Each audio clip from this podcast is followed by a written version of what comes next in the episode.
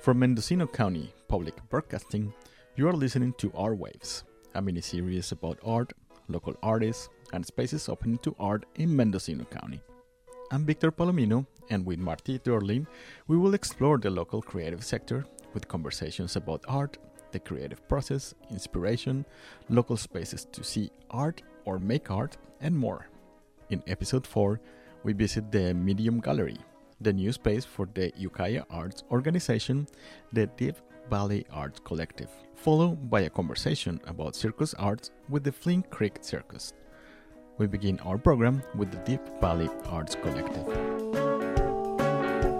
My name is Lillian Ruby. I'm the president of the Deep Valley Arts Collective. And uh, my name is Chris Pugh, and I am the vice president of the collective. And it's one more person here that is part of the collective, and her name is Meredith Hudson. She's our treasurer and secretary. What is the Deep Valley Arts Collective? Boy, the Deep Valley Arts Collective. Well, we're a nonprofit organization that supports artists and the arts in the community. We're based in Ukiah, and we have, as a project of ours, we have created the Medium Art Gallery. Mm-hmm.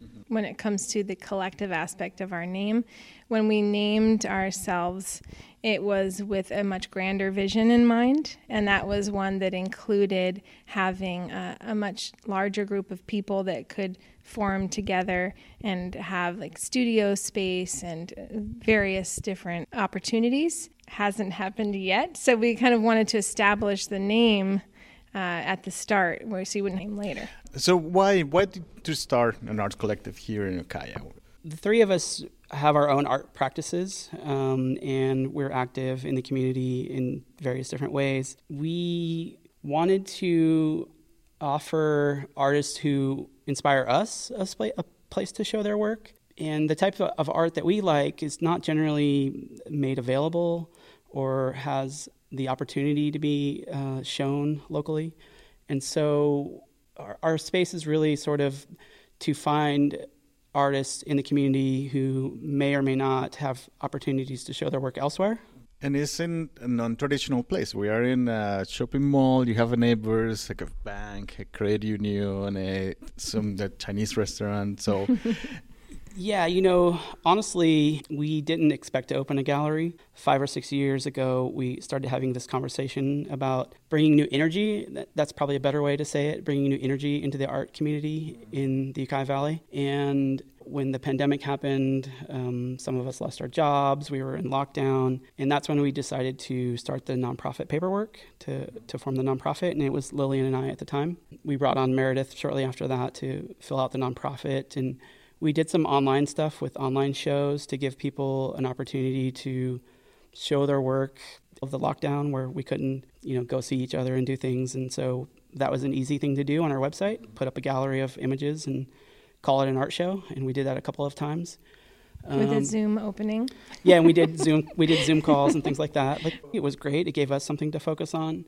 And then in, I don't know, it must have been February of 21, an opportunity to partner with the Pear Tree Center here to use one of their space. We opened a gallery in the middle of the pandemic, which is, we didn't expect that to happen. It just sort of, um, an opportunity arose and we jumped on it. At the beginning was just like a group of artists wanted to get together, find different ways to show art here in Ukiah.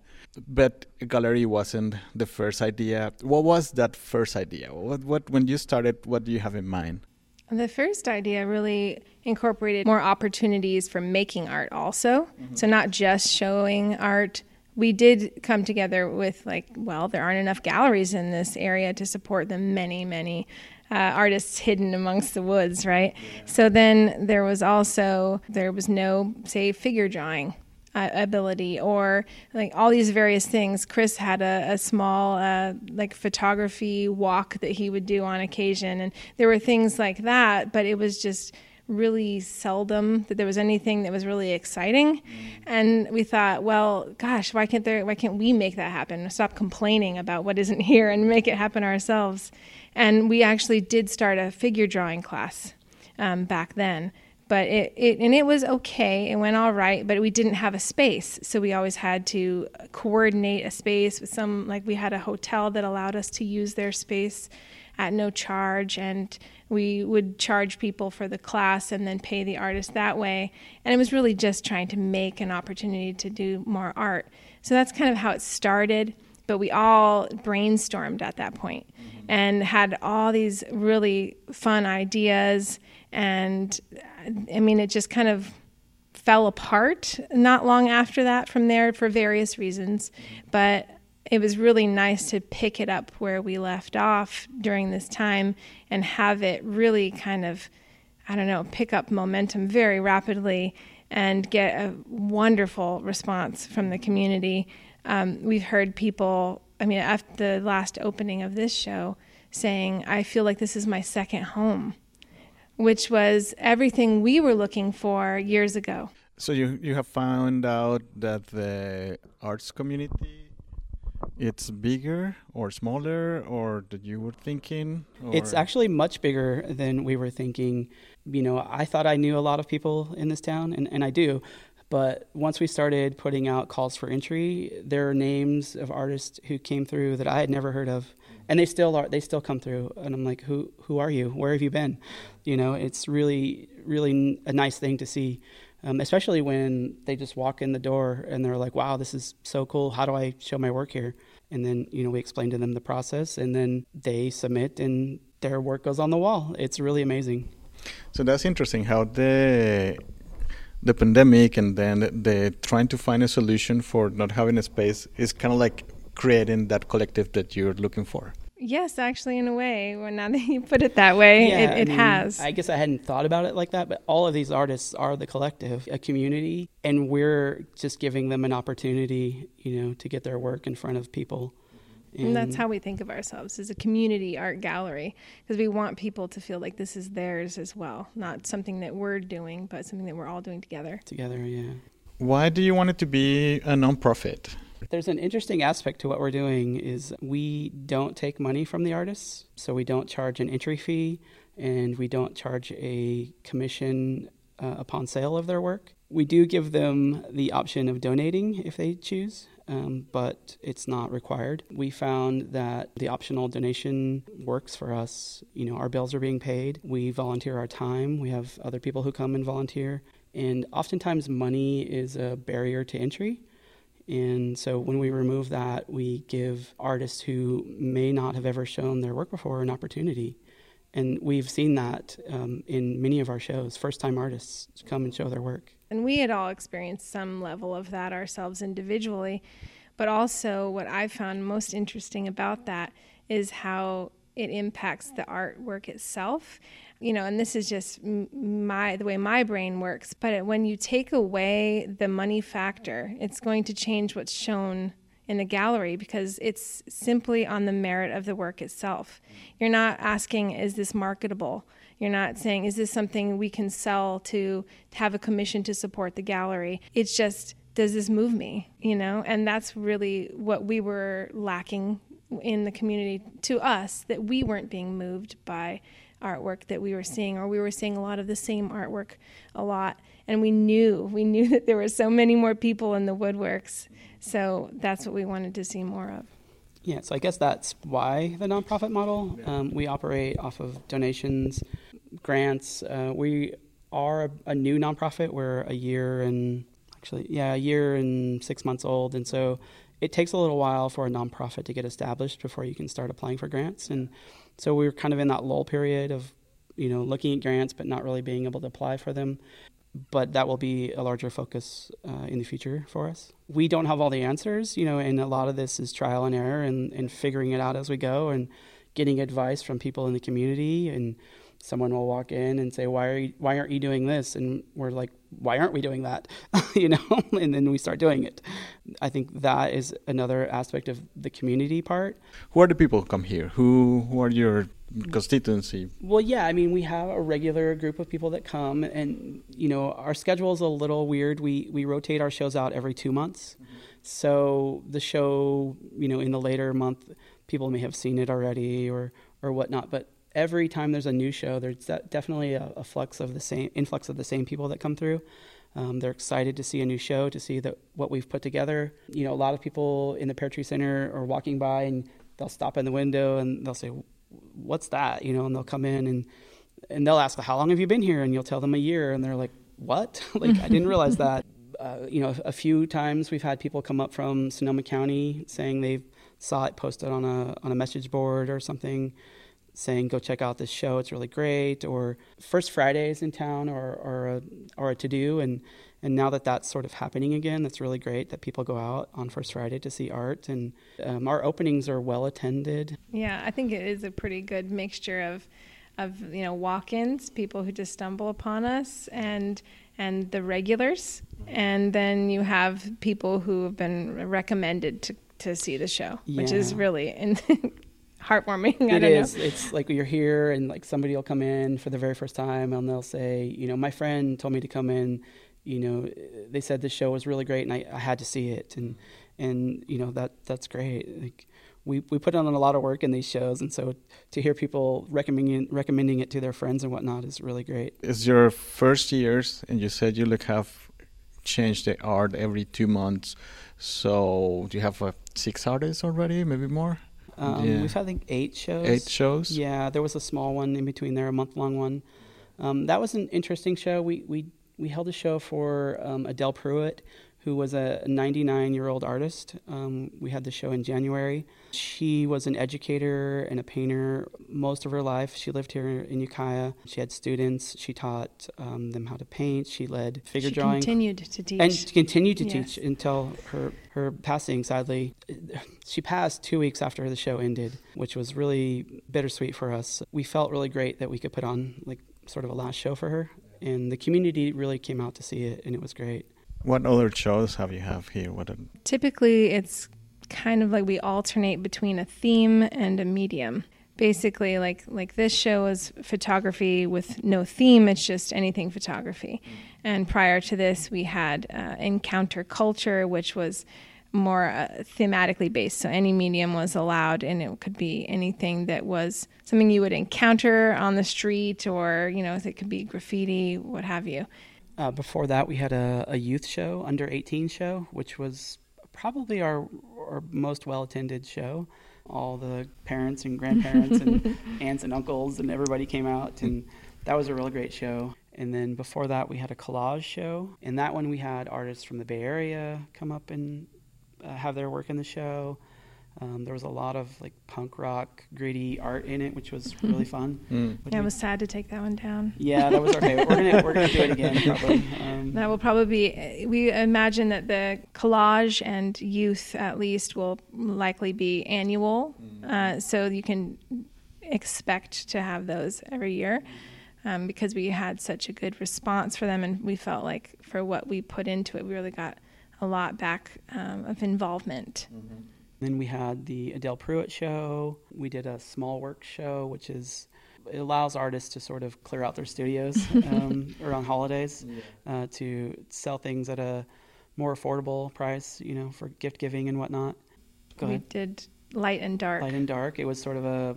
It was meant to be sort of a Halloween type show, more dark mm-hmm. art, but or the contrast between light and dark. It, we were leaving it to interpretation. That, that's actually what we do with our themes. Is we sort of lay out some groundwork, but it's open to interpretation. However, the artist wants to sort of run with it, and oftentimes we'll get things that don't really fit the theme, but they're really great pieces of art, and we'll either accept accept them or, or we won't. Mm-hmm. That, that's sort of how it works. You know, we come up with an idea and put it out into the world, and then artists respond by submitting their work, and, and then we sort of sort through it all and put together a, a show.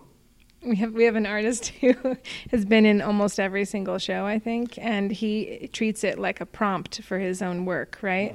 Oh, what's what's coming up next? I'm gonna try, and he made his first collage to be in the collage show, which was fabulous. Yeah, and then I heard I heard that and he doesn't do photography, but I heard he was half tempted to go do photography, yeah. um, and I wish he would have, honestly, yeah. because that that is actually why we do what we do, is we want people to go out and make work. We want people to be out there actively pursuing their art habits and you know creating work, and that's why we're here.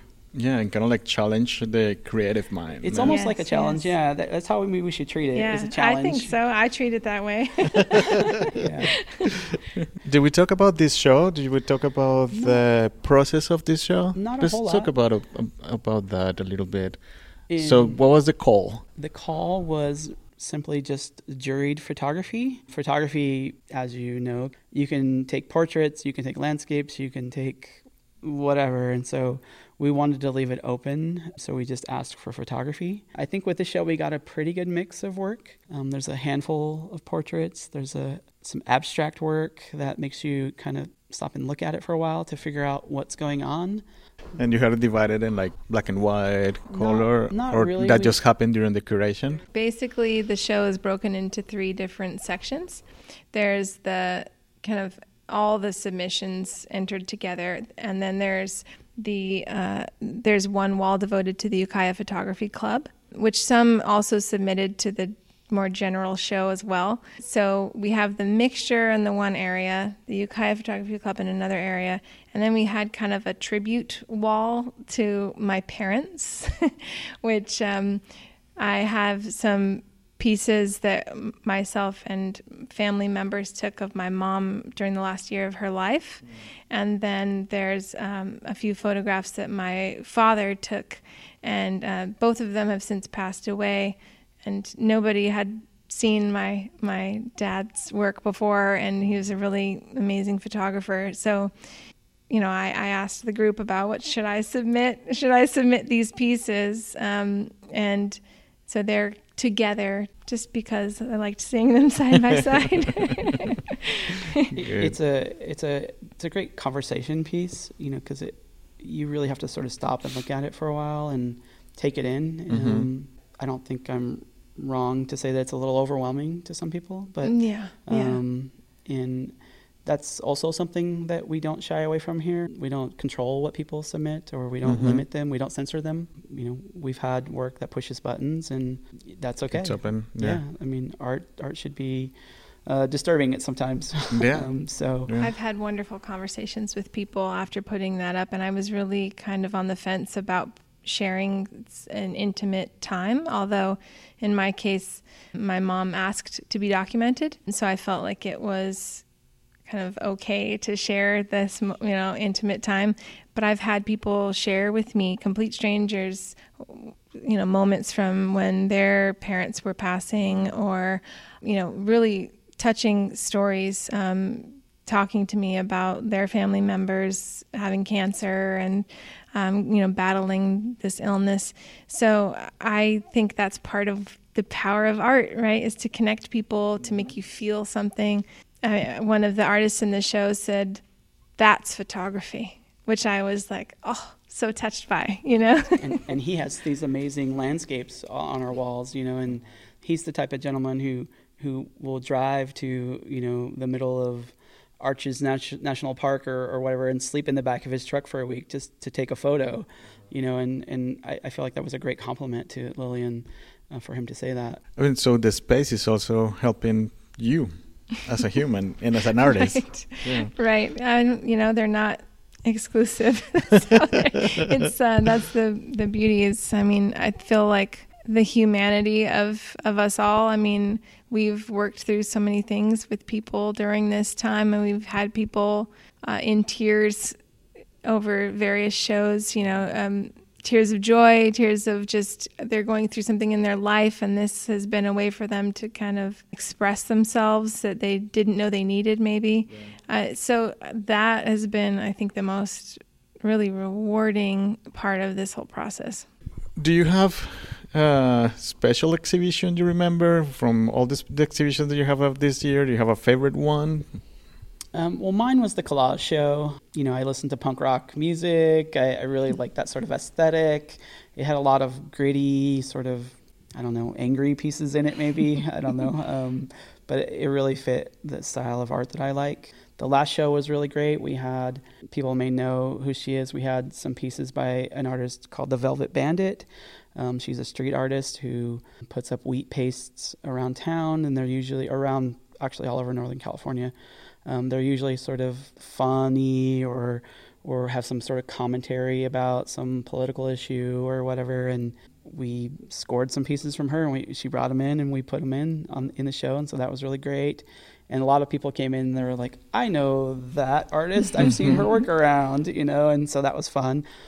I'm, I'm looking at it right now. We have this couch that's left over from that show that we decided to keep, and so the last show was like it was called Encounter Culture. It was a graffiti, street art, abstract art type show, and we wanted to have an interactive piece in the show. And so I think Lillian, in her mind, was like, we have to have a couch that people can tag and, and draw on and, and whatnot. And one of our people we work with took that to task, and she found this this leather couch. Maybe it's not leather, pleather couch on um, Craigslist, and it was free, and it was in Sebastopol, and she was going down that way, and so she crammed it in the back of her Subaru and brought it up here, and we bought a bunch of markers, and people just went to town on it. There's legit graffiti tags on it. There's little drawings. There's little phrases. You know, little kids drew on it. Adults drew on it. The the Velvet Bandit, the artist who I had mentioned with the street art, when she came to pick up her art, uh, she asked if she could wheat paste on our couch. And so the final piece that went on the couch was a, a, wheat paste from the Velvet Bandit, and it's on the couch um, mm-hmm. on display at the gallery if people want to come see it. And yeah, and the couch was a big hit. You, you know, on our first um, night of opening the show for that show, like there was a whole crowd of people around it, just drawing and writing messages on the couch, and and if you look at it, there's a lot of like pride messages. There's a mm. lot of I, I can't read some of it. Some of it, yeah, you know, um, some, some, of it is. We have to uh, bleep that. Yeah, some of it would need to be bleeped out. Um, you know, but there's a lot of uh, positivity on the mm-hmm. couch, and I just think it was a fun thing to do, and honestly, I could see doing it again. You know, it was my first time walking into the space, and it does draw your attention, and it, it and it makes you feel. I don't know. It goes really well with the space for when, some yeah, reason. When, when that show ended, we debated like, what do we do with the couch? Do we get rid of it? And we were like. No, let's just keep it. Yeah. And like people can sit on the couch. It's there. If you want to come and hang out on the couch, it's there. Like come hang out. It's our, our conversation piece to stay. Yeah, yeah, there was perfect. a there was a gentleman that came in. He was like, "Is it for sale?" And we hadn't even considered that. Like we were just having it's, something fun to do. Yeah. And he's like, "Well, think about it." you know, it's now a piece of artwork. Yeah, yeah. I just I hadn't collective that at all. Right. When we had the collage show, we had a, a collage that people could add to, mm. and a big table full of scraps of papers and stickers and things. And so having that where you know you come in and you see all this work on the wall, and you and often people are like, "I wish I had submitted to this." you still can. Come over here and, and make this piece of art and you can have it hanging in this show. Like that's what i think is really fun. Yeah. yeah. And, and, for uh, for the photo show it was hard for us to figure out an interactive option. And we landed on uh, cyanotypes which are sun prints essentially. That was a really big hit we have a, quite a few pieces hanging over there. And uh, it will be here for people when they want to come in during op- our open hours and we can help them make a cyanotype if they want to um, we have a little UV light, so you don't even have to go outside. I enjoyed it. Yes. I, didn't, I, didn't, think I would. Um, Some people actually were very expressive of how much fun they were having. It was like watching adults turn into children again. Actually, that, that, happens a lot. You yes. Know, we had yes, we had one does. night where um, it was like a, a, button making making session. Lillian has a button maker machine, machine yeah. and we put it out and like there was one gentleman he just started making buttons for everybody. He would draw little pictures on them and here i made you a button and he would just he was there all night making buttons. It was so fun. Yeah it sounds like you're creating a space creating community and bringing a lot of different feelings That's to exactly people. That's exactly what we're trying to do here is mm-hmm. create a community for people to come and hang out and look at art make art feel comfortable meet new people run into people they know however it, it works. It just it works. Yeah, um, and take out that kind of like a barrier that sometimes art have when it's put on a wall and it becomes something like serious and you mm-hmm. have to mm-hmm. talk about and you have to have a glass of wine and like yeah. know about the perspectives and things. Yes. We, we, we had wine for our last show, but I think we're more of a beer gallery, honestly. I mean, if I'm being honest. I, I think we're going to do beer next time. Yeah. I mean, it is kind of our vibe. We, we listen to, you know, we put on music, you know, that's not jazz or smooth jazz, you know. Um, and we had wine, yes, but we'll have beer next time and we put some snacks out. We really just have fun doing what we do. We want it to be welcoming. We want it to be fun. Um, we want people to try things for the first time and feel comfortable to do so, whether that's submitting for the first time or making something they've never done, you know, trying a new process. Uh, all of that is is what we're here for. Yeah. yeah. And just meeting new people, meeting new artists. It's a it's been amazing so you have the space, you have you're doing all this community work. Uh, what do you think you're gonna do next with the collective, with the, with the, the art shows, and with the nonprofit in general? Well, like you know, our big dream is to open an art center, and and we are working on that as much as we can. Um, it's you know doing a lot of strategic planning, writing a like a real business plan for it and, and whatnot. And that's a long term goal. I don't know I don't know I can't calculate how many years that's out, but right now it is just I think to keep this going and support as many artists in our community as we can. Certainly. We want to expand what we're able to offer here as much as we can. Um, that's limited at times because we're all here on a volunteer basis, so our time is limited. But I mean, we have started doing that to a certain extent. In every show we have interactive art pieces because we want people to not just experience the art, but but take part in making art. And that we want to expand to have more art making workshops and even just like critique groups or you know various things like that where you can just interact with others and talk about art or make it because um, we just don't see enough of that in our area. Yeah, and I think now that we've been doing this for a year, we see where artists need help, I think, more now. Artists aren't great about talking about their work. Um, and so that's an area where I think we could probably step in and give them some guidance. They're not great about writing, you know, descriptions of their work. Framing. Framing is another one, yeah. Framing is actually a big one. Yeah. yeah. Displaying yeah. their work. You get all kinds of things. You get people just bringing in work that's not even in a frame and they're like, just tape it to the wall. Um, you know, or, or you get frames that are, you know, cracked and busted and that you cannot hang on the wall or they'll fall and break. Yeah. Um, so it's a whole, whole range of, um, areas in which I think we can help artists improve. It's it's a hard balance for us at times because we really want to support the artists and not turn people away, but also give them some gentle guidance to to make themselves more professional. And sometimes that can be a, a heavy load for us. So if we can create ways to better uh, teach them to do this too, that would be a real great asset, I think. So I think you said this at the beginning, but this is kind of like a space that you wish you were had in your developing as an artist in oh, your own sure. professional yeah. career. Yeah, I mean, I've I've been a photographer in the area for I don't know 20 years maybe, and and you know I've shown at coffee shops, I've shown at um, the library, I've shown at the corner gallery, I've shown at uh, someone's office building, I've shown in a winery, you know, and and those are all great, but you know a space like this that that you walk into and there's you know there's work from your peers. You know in this show there's something like 87 pieces or something by maybe 50 artists. I don't know the exact number but it's really rewarding to see your work hanging next to other photographers that you admire. Yeah.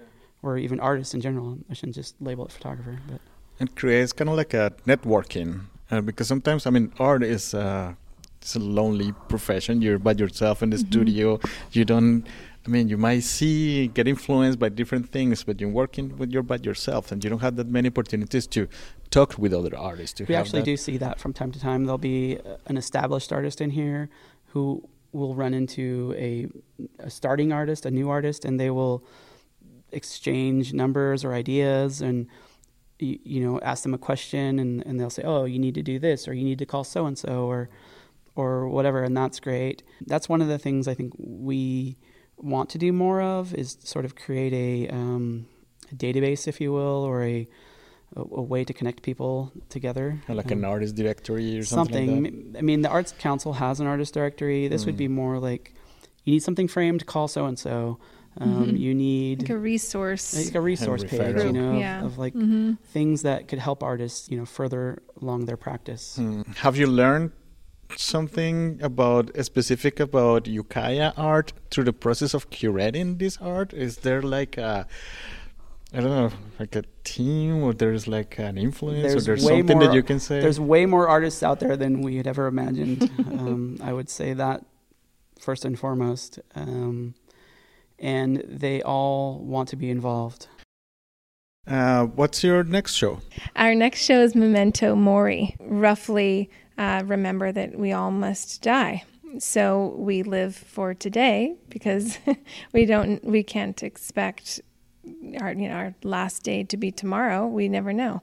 So I think that really over the last two years during a pandemic that's been ever present in our minds that we never really know um, what's going to come next and that we have to just appreciate the day that we have the day that we're in make the most of this life so i know people are going to interpret that any way they see fit and that's great it kind of we had some thoughts about doing some kind of end of the year Halloween Dia de los Muertos kind of aspect, and we thought this would really encompass everything. And we are planning to have a community altar in the center of the gallery.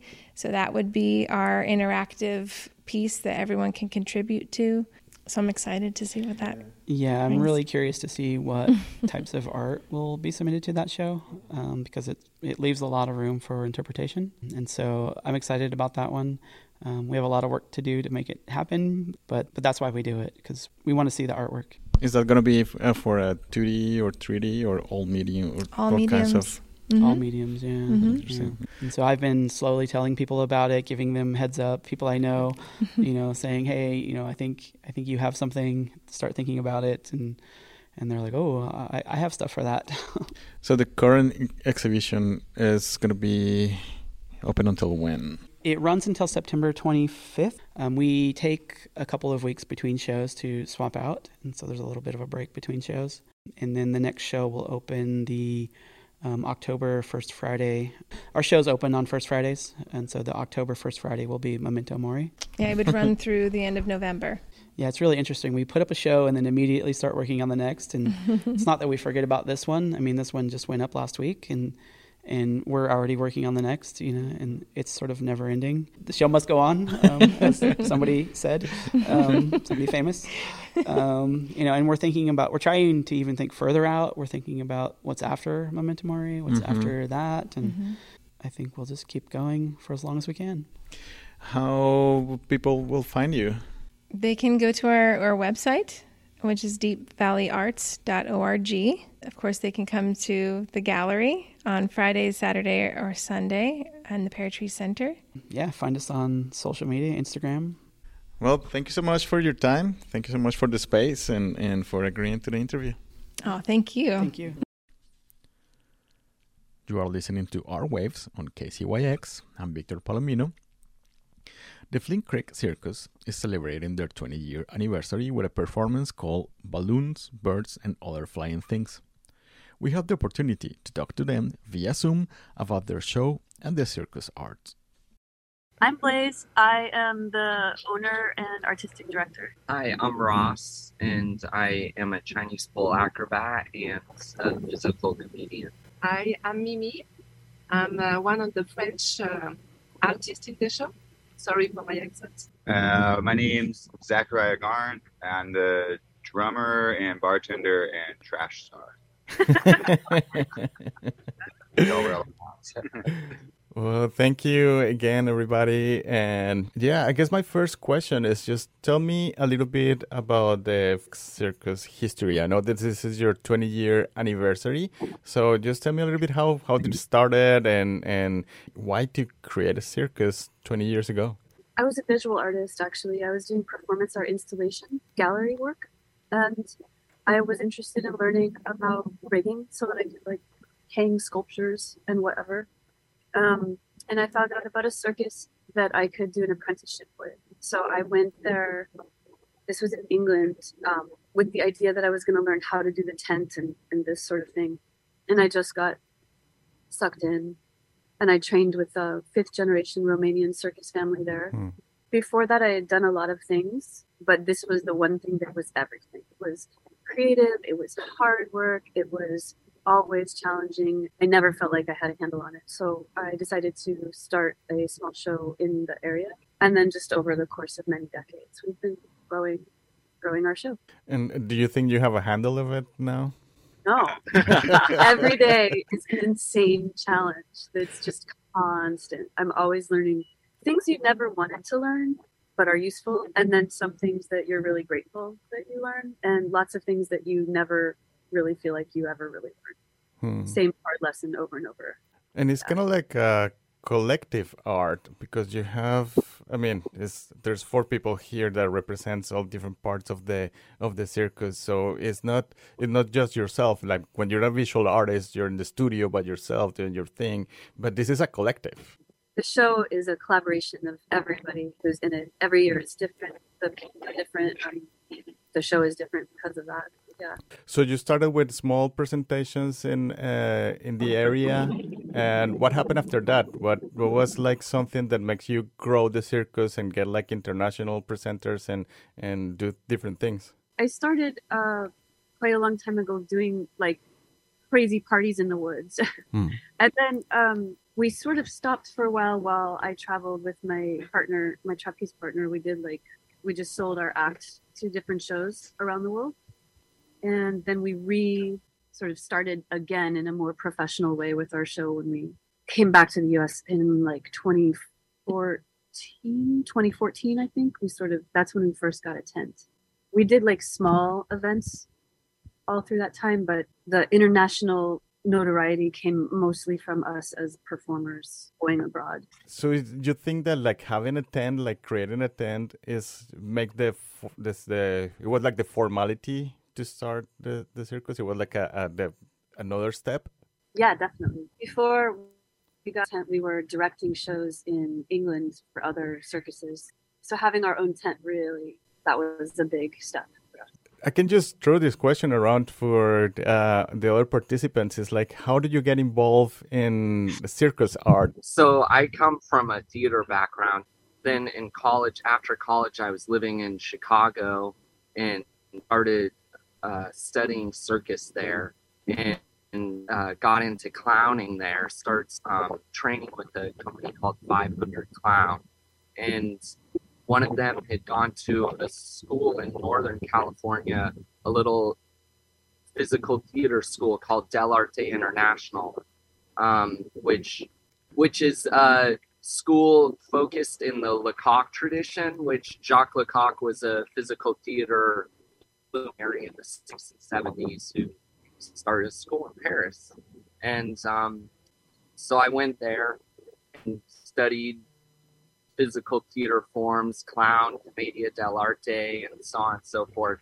And from there, I found out there was a school in, in San Francisco and that there was this master Chinese teacher there, and his name's Master Lu Yi.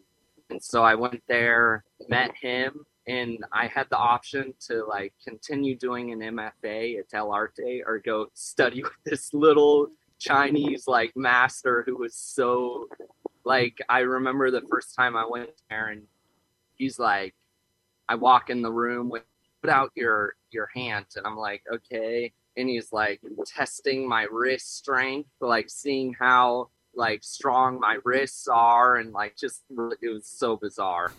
And i but i was like okay i want to go train with this guy. And so i trained with him for six years doing chinese pole and chinese acrobatics of all forms but i focused on uh, chinese pole with him. And the rest is history. yeah. Can you can you describe to me a little bit what is Chinese pole? So Chinese pole was uh, is a traditional Chinese acrobatic form, and back in the day, you know, in rural China, they would have things around like pots or benches or tables or whatever, and they would started to experiment with them and make these acts. So you'll often see like people with these big clay pots that they're like tossing up in the air and catching, or umbrellas, or you know, stacking chairs and doing handstands on them. And Chinese pole was originally built like it was a conditioning thing. So they just had a big pole that was now they're like about 18 to 20 feet and now they're rubber coated so you have rubber around it so you have more possibilities of doing drops and flips and stuff but back then it was probably like bamboo or mm-hmm. something very hard. So they were doing conditioning on it, and then they started to figure out different, they could do tricks and do handstands and flags and work in teams. And it very much is traditionally was a collaborative ensemble act. But over time, it's like there's more solos and duos and and you create like a choreography for that? You create like your, your when you're preparing your act? I think every artist have a way how to create an act. And like you said chinese pole now involve a lot. So for my part for example now i'm doing chinese pole but more like a dance on the pole. It's a duo with my husband so it's a completely different kind of pole uh, like uh, ross is doing and me, I'm barefoot. Normally, you always have shoes on the pole, and to climb, it's easier. So me, I don't really climb on the pole. I climb on my husband, but he is on the pole, hmm. and it's kind of a, a, a, dance together. It's more like a end to end. And how did you get into that that type of uh, uh, circus art? How did you get into uh, Chinese pole? a completely different background. I began uh, gymnastics when I was really young, and after that circus, but just for fun. And at one point, I decided to do uh, like uh, professional. Mm-hmm. But uh, I'm from a, a, small town in France, so it was difficult to know you can be a professional artist, especially when your parents is not very aware of this idea. Uh, yeah, I decide to to, to be strong and do what I want to do at the age of 24, which is already old for circus, circus apparently. Hmm. It's fun. I tried to do circus school in France. We have a lot of uh, preparatory circus school and uh, national circus school. Mm-hmm. Uh, yeah, this is normally uh, how you do in uh, our country. And um, but me, I was too too old, so I and after that, the director said, "Oh, you can walk," which is what not so easy, but I tried, and uh, I went to uh, Switzerland with a traditional circus mm-hmm. also. And after that, it's a lot of meeting and with people. One moment I was on a good direction. I don't know how you say. You know when uh, you're in the good uh, place at the good moment. Mm-hmm. And Zach, uh, you're the drummer, and uh, I mean, like I was saying, Circus is a collective. And tell me a little bit about the what your part in the circus. I've been with Flynn Creek. This is my second year doing a tour with them. It's also, I think, it's their second year having live music. Yeah. yeah. So the first time I worked with them, uh, I actually got a call while I was traveling in Thailand from an accordion friend named Kale Yamanoa, who had been contacted by a audience member who had gone to see Flynn Creek. And the story he told me was he went up to Blaze and David after the show and said, I've always loved coming to see your shows, but I wish you had live music. And they said, Yeah, we did too. Why don't you make a band? And so he called some friends that he knew who, ended up contacting me. And it was a it was a great tour in 2019. And then the world took a slight hiatus, though Blaze and David did not they persevered through the pandemic and had a show that again wasn't live music. And then this season, uh, an old contact of theirs, Eric McFadden, uh, and his partner Kate Vargas are working collaboration with Flynn Creek to do a CD release tour.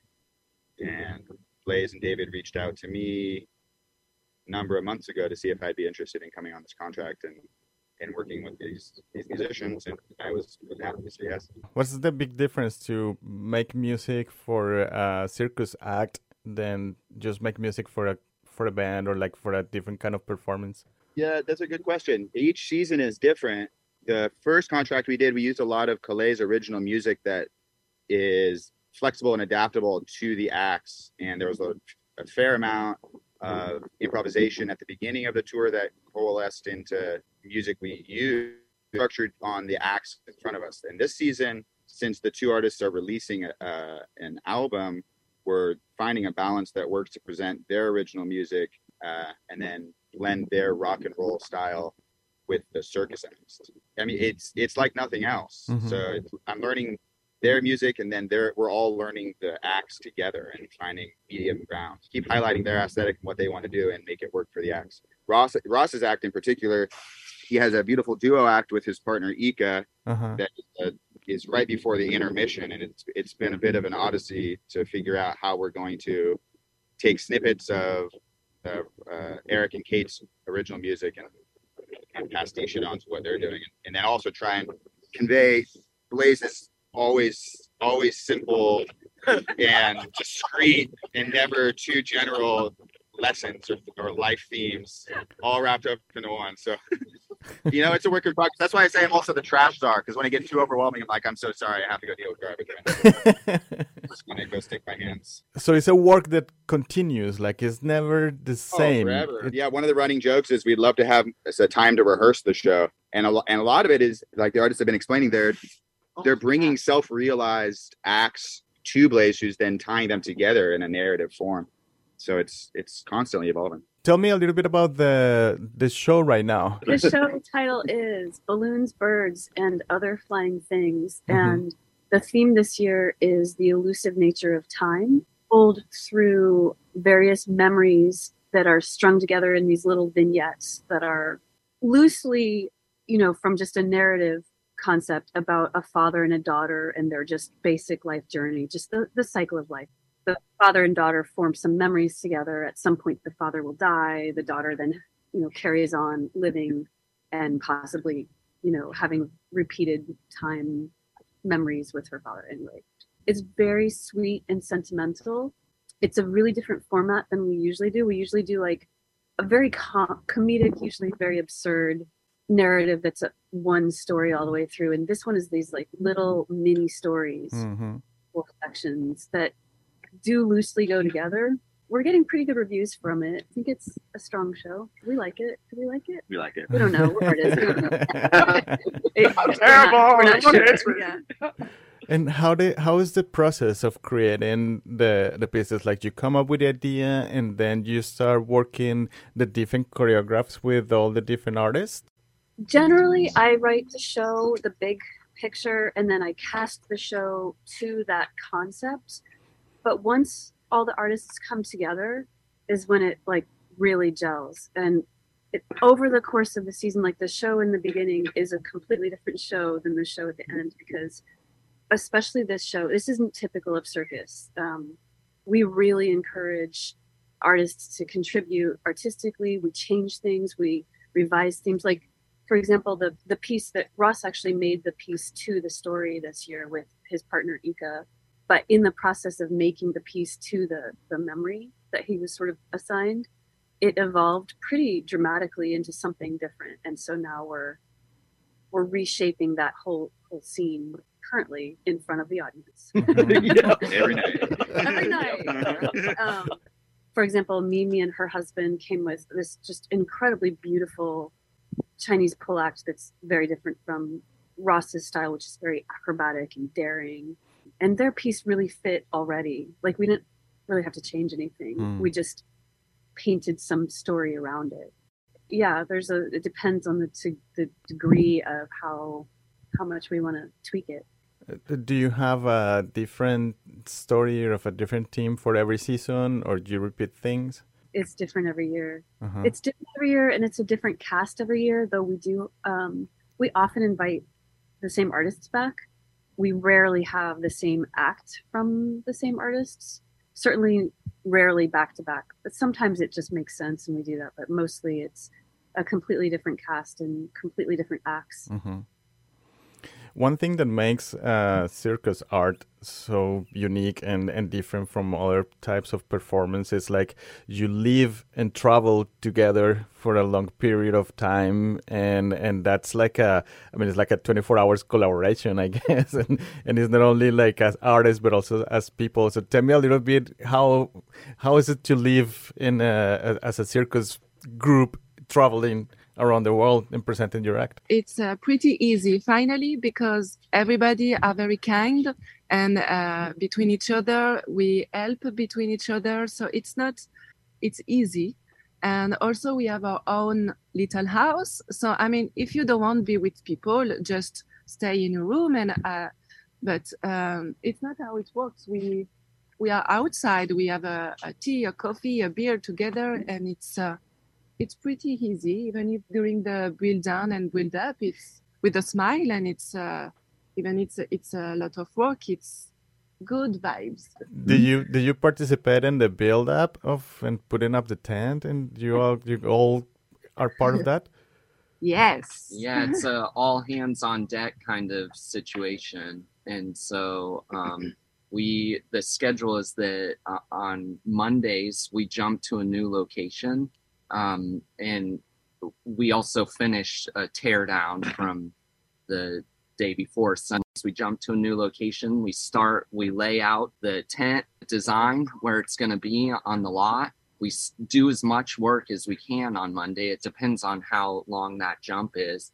Then on Tuesday, we have usually a very long day of setting up. It can be like 11, 11 hour day. When before I contract artists, I try really hard to explain how physically demanding the job is because we're not typical. It's not typical that um, it's such a small casting that all the artists are doing everything. There's some other shows that do something kind of like it, but ours is like it's the hardest hmm. for sure.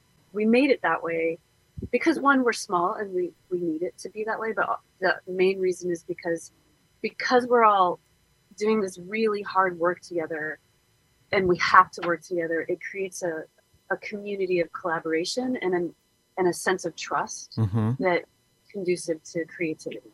That's the that's the main reason we do that. Do you think that's closer to how circus were like a hundred years ago or something like that? There was like everybody participate in, in in in the production from moving things building things and and the show the well, smaller family shows yeah. yeah. but like bigger shows like ringling and stuff they you know they had entire crews you yeah. know circus has changed a lot since that time with the advent of tv and radio and mm-hmm. stuff so definitely it was different, but also probably the same. So if we get everything done on that Tuesday, Wednesday we get off. And we all there's also camps hap- happening. So mornings there's k- kids camps mm. on Wednesday, Thursday, Friday, or mm. Thursday, Friday, Saturday. Then we'll have a show on Thursday evening, Friday, sometimes one, two shows, Saturdays, two or three shows. Mm um, Sundays, two shows. The Sunday shows are earlier in the day, and as soon as that second show is is done in the middle of the heat, we start taking the tent down mm-hmm. and do it. Uh, so every week it's the same. It's pretty pretty rigorous. How long is the season? It depends. This year, like four and a half months, maybe. Our longest is five months, and our shortest is three months. It just it depends on bookings, basically. Yeah. The challenges have been immense How do people react to circus in these days? I mean, it's like a like you were saying, it's, it's so different how it was in the past, and like people might have a conception of the circus of a completely different thing. But how is it to be in a circus today and booking and moving and it's amazing. I mean, it is consistently amazing. One of my favorite things to do is I get to start. I get to start the show, so I have an opportunity of of waiting for everyone else to sort of finish up what they're doing and get prepped for me to start.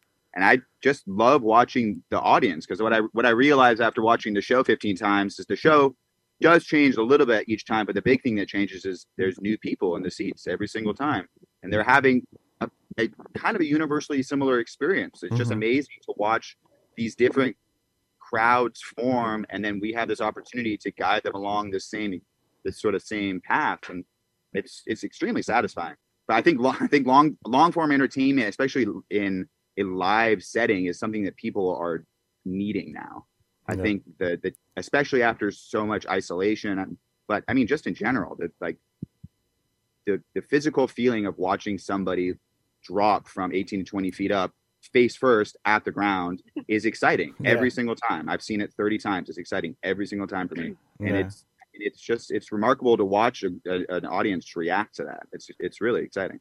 And how how do you see the future of the circus? Like, is going to change because now people do things digitally. People do things, and and I mean everything is changing, but circus still take that uh, human part, the acrobatics, the gymnastic is very like an like an old art. How do you see the future of the circus? There's a lot of different types of circus. it's it's funny. We're right now we're in Petaluma at the Sonoma Marin Fairgrounds and right before we got here there was a different circus that had kind of been on the, the exact same lot that we are and right when we leave there's another circus coming. And if you were someone who was inclined to go to three circuses you would see three very very very different shows. The first show was a big show with the the motorcycles and the globe really exciting but not a lot of no storyline very much about the tricks Mhm. and not a lot of artistry or choreography our show is it's more of a social engagement than going to just see a show. It's it something that's different about our show is you go to the show. At the end of the show, you kind of feel like standing up and hanging out and talking to people. This isn't typical of most circuses. Mostly you go to another show, everyone gets up and leaves. Mhm. Our show, I mean, we're waiting 20, 30 minutes sometimes before the audience will actually leave so we can start the next show. And it, there's just something about the environment that we've set up and the type of show that we're presenting that invites people to be social. The the third show that that's coming to this same location is a very very cute quaint show that's very much for kids Mm. and it's like you bring your kids to the show so they have a memory of going to the circus and it totally different all three of them so i feel like circus is continuing to evolve it's continuing to find its niche there's a show for everybody Yeah. Do you see that younger generations are getting involved into learning the circus arts?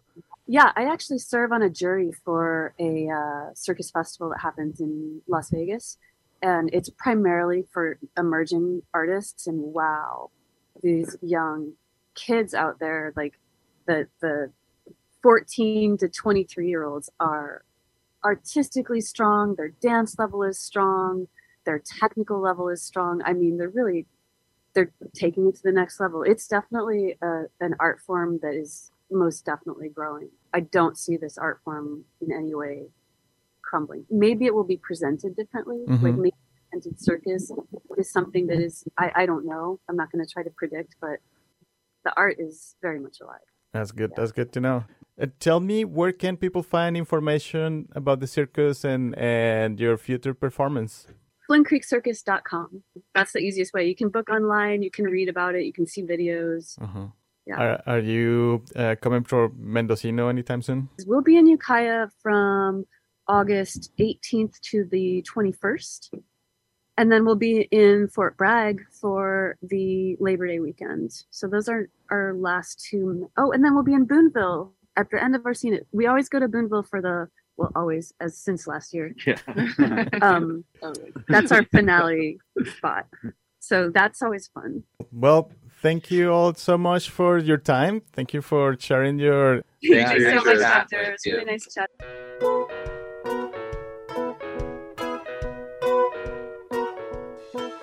Thanks for listening to our waves here in KZYX, Mendocino County Public Broadcasting.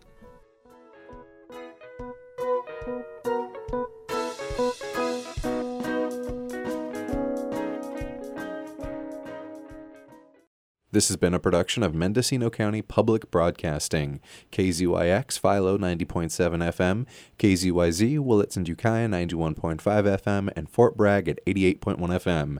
You can find more content like this on our website at kzyx.org and consider donating by clicking the red donate button in the upper right corner.